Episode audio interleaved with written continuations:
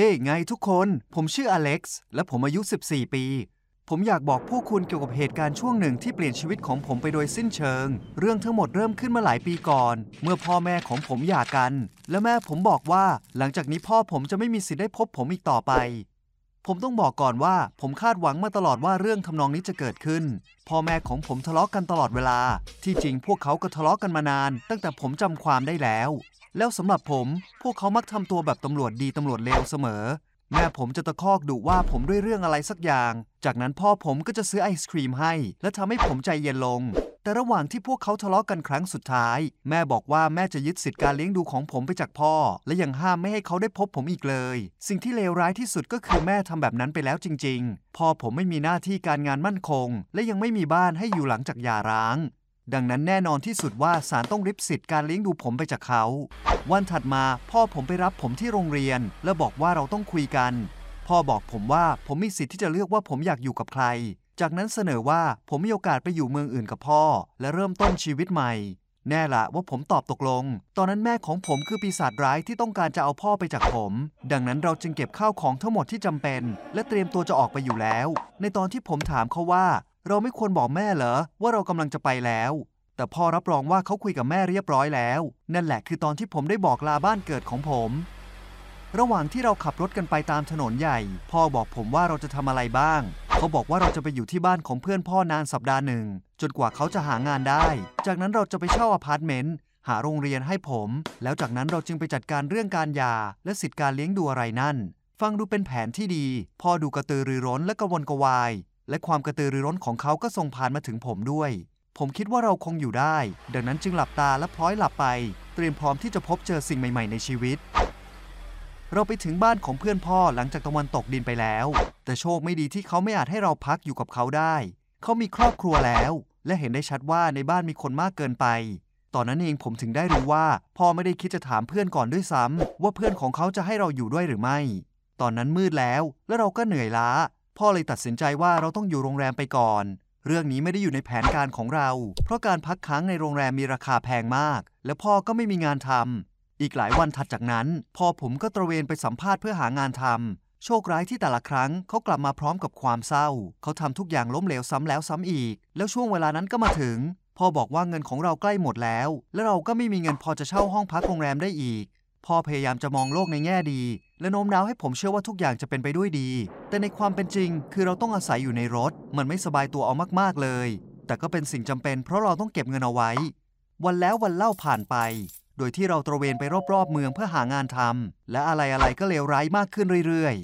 ๆ แล้วหลังจากนั้นในคืนหนึ่ง ผมก็สูญเสียความตื่นเต้นทั้งหมดไปโดยสิ้นเชิง เราไม่มีแก๊สแล้ว และพ่อก็คิดแผนหนึ่งขึ้นมาอีก เราขับรถไปยังที่แห่งหนึ่งที่ดูเหมือนลานจอดรถ พ่อบอกว่าต้องการความช่วยเหลือของผม เขาหยิบกระป๋องและสายฉีดมา ตั้งใจจะทำอะไรสักอย่างเพื่อสูบแก๊สจากรถของคนอื่น และผมต้องคอยดูต้นทางให้เขา หลังจากนั้นไม่กี่นาที ผมได้ยินเสียงผู้ชายคนหนึ่งตะโกนว่า เฮ้พวกนายกำลังทำอะไรนะ่ะ บ้าจริง ผมไม่ทันสังเกตเห็นเขา แล้วตอนนี้เขาก็กำลังวิ่งตรงมาหาเรา เราเริ่มวิ่งหนี แต่เขาตามเราทันจนได้ พ่อบอกว่าจะถ่วงเวลาเขาไว้ แล้วเราค่อยไปพบกันในศูนย์การค้าใกล้ๆทีหลัง ในสภาพตื่นกลัว ผมวิ่งเปะปะไปอย่างไร้ทิศทาง แล้ววินาทีต่อมาผมก็ได้ยินเสียงโลหะตกกระแทกพื้น ผมกลัวกระทั่งจะคิดว่าเกิดอะไรขึ้นกับพ่อของผมสิบนาทีให้หลัง ผมนั่งอยู่บนม้านั่งในศูนย์การค้า หอบเหนื่อยหายใจไม่ทัน ไม่นานพ่อผมก็มา โอ้พระเจ้าเขาดูแย่สุดๆ เสื้อผ้าของพ่อสกปรก แขนเสื้อนอกของเขาขาด และบนใบหน้ายังมีรอยฟกช้ำขนาดใหญ่ นี่มันแย่มาก ปรากฏว่าผู้ชายคนที่ไล่ตามเรามาคือพนักงานรักษาความปลอดภัยของลานจอดรถ และเขาก็ตั้งใจจะจับพ่อเข้าคุก แต่โชคดีที่พ่อหนีรอดมาได้ โอเค พ่อไม่เป็นไร แต่ตอนนี้ข้าวของทั้งหมดของเราอยู่ในรถ และไม่มีทางที่เราจะไปเอาได้ เพราะพนักงานรักษาความปลอดภัยคนนั้น อาจโทรเรียกตำรวจมาแล้ว สรุปก็คือเราไม่มีเงิน ไม่มีอาหาร ไม่มีน้ำและไม่มีที่ซุกหัวนอน เราเดินตามไปถนนนั้นว่างเปล่า ท้องหิวและเหนื่อยล้า ไม่ต้องพูดถึงว่าผมไม่ได้อาบน้ำมาห้าวันแล้ว ไม่นานผมก็หมดแรงเอาดื้อพ่อจึงบอกว่าเราต้องไปนอนในสวนสาธารณะก่อน พรุ่งนี้เราจะหาทางออกได้เอง พ่อปลุกผมและผู้ประโยคที่ไม่คาดคิดออกมาว่า เจ้าลูกชาย เรามีข่าวดีแล้ว แน่ละว่าข่าวดีเป็นอะไรที่ตอนนี้ผมต้องการเลย พ่อบอกว่าเขาหาสถานที่ที่เราจะได้อาหารฟรีแล้ว แต่ผมไม่ได้คิดว่าที่นั่นจะเป็นโรงอาหารของพวกคนจรจัด เราได้รับซุปหนึ่งชามและขนมปังจำนวนหนึ่ง แต่ทันทีที่ผมหยิบเข้าปาก ดวงตาของผมก็เอ่อล้นไปด้วยน้ำตา ผมมาถึงที่สุดของความอดทนแล้ว ผมไม่อาจอยู่แบบนี้ต่อไปได้อีก และเริ่มร้องไห้ และขอให้พ่อพาผมกลับบ้านไปหาแม่ แล้วดูเหมือนพ่อของผมก็เหนื่อยล้าแล้วเช่นกัน เขาเลยบอกว่าเขาทำแบบนั้นไม่ได้ และบอกอีกว่าเขาจะต้องหาวิธีให้เราได้กลับบ้าน เพื่อให้ผมร่าเริงขึ้น พ่อบอกว่าเขาจะไปหาอาหารปกติมาให้เรา และปล่อยให้ผมรออยู่นอกซูเปอร์มาร์เก็ตผมรู้ว่าเราไม่มีเงิน และรู้ด้วยว่าพ่อของผมจะเข้าไปขโมยอาหาร ผมเลยเริ่มเป็นกังวลขึ้นมา เมื่อเขายังไม่ออกมาสักทีในอีกสิบนาทีให้หลัง จะเป็นอย่างไรถ้าเขาถูกยามกักตัวเอาไว้ แต่เมื่อรถตำรวจมาจอดหน้าร้าน ผมก็แน่ใจแล้วว่าพ่อถูกจับได้ ผมกลัวดังนั้นจึงตัดสินใจวิ่งหนีไป ผมก็แค่ไม่รู้ว่าต้องทำอย่างไร ผมเดินเร่ร่อนไปตามถนนจนกระทั่งฟ้ามืด ผมกลัว หิว และทำให้คนทุกคนที่เห็นผมกลัวไปด้วย คนอื่นมองผมแปลกๆแน่ละ ผมเป็นเด็กที่ร้องไห้จนหน้าตามอมแมม สวมเสื้อผ้าสกปรกที่เดินอยู่ตามลำพังในเมืองใหญ่นี้ ผมไม่มีที่ไป ก็เลยตัดสินใจเดินเข้าไปหาตำรวจคนแรกที่ผมพบ เพื่อขอความช่วยเหลือ และนั่นก็คือสิ่งที่ผมทำพวกเขาให้ผมขึ้นรถ และพาผมไปที่สถานี เจ้าหน้าที่ตำรวจ และเจ้าหน้าที่สังคมสงเคราะห์ ถามผมว่าผมอดอยากหรือไม่พ่อของผมบังคับให้ผมทำอะไรหรือเปล่า และคำถามแย่ๆอีกหลายอย่าง หลังจากนั้นผมก็เลยได้รับการบอกเล่าว่าตำรวจตามหาผมตลอดทั้งวัน และแม่ของผมกำลังเดินทางมาที่นี่ เมื่อแม่มาถึงแม่วิ่งตรงเข้ามาหาผมทั้งน้ำตา และกอดผมแน่น ระหว่างที่เราขับรถกลับบ้าน แม่บอกผมว่าแม่กังวลและหวาดกลัวแค่ไหน แม่บอกว่าตำรวจตามหาเราตั้งแต่วันแรก บางทีอาจเป็นครั้งแรกในชีวิตที่ผมรู้สึกว่าจริง ๆ แล้วแม่ก็รักผม ปรากฏว่าพ่อไม่ได้บอกแม่ว่าเราจะไป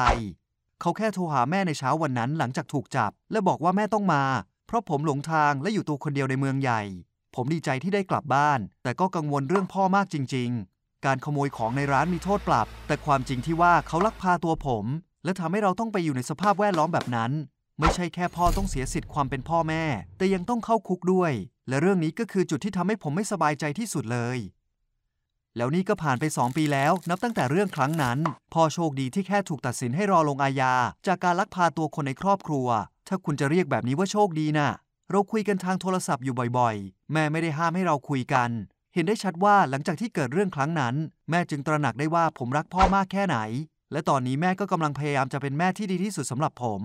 พ่อสัญญาว่าจะพยายามทำให้ชีวิตเข้ารูปเข้ารอย หางานทำและขอสิทธิ์ที่จะได้เจอผมกลับมา ใครจะรู้ล่ะ บางทีความสัมพันธ์ของพ่อแม่ผมอาจดีขึ้นด้วยก็ได้ ขอบคุณทุกคนที่รับชม บอกผมทีว่าคุณจะอยู่ในสภาพแบบนั้นเพื่อพ่อแม่ของคุณไหมแบ่งปันความคิดของคุณได้ในช่องคอมเมนต์ และอย่าลืมกดติดตามช่องของเราเพื่อรับชมเรื่องราวที่เกิดขึ้นจริงอีก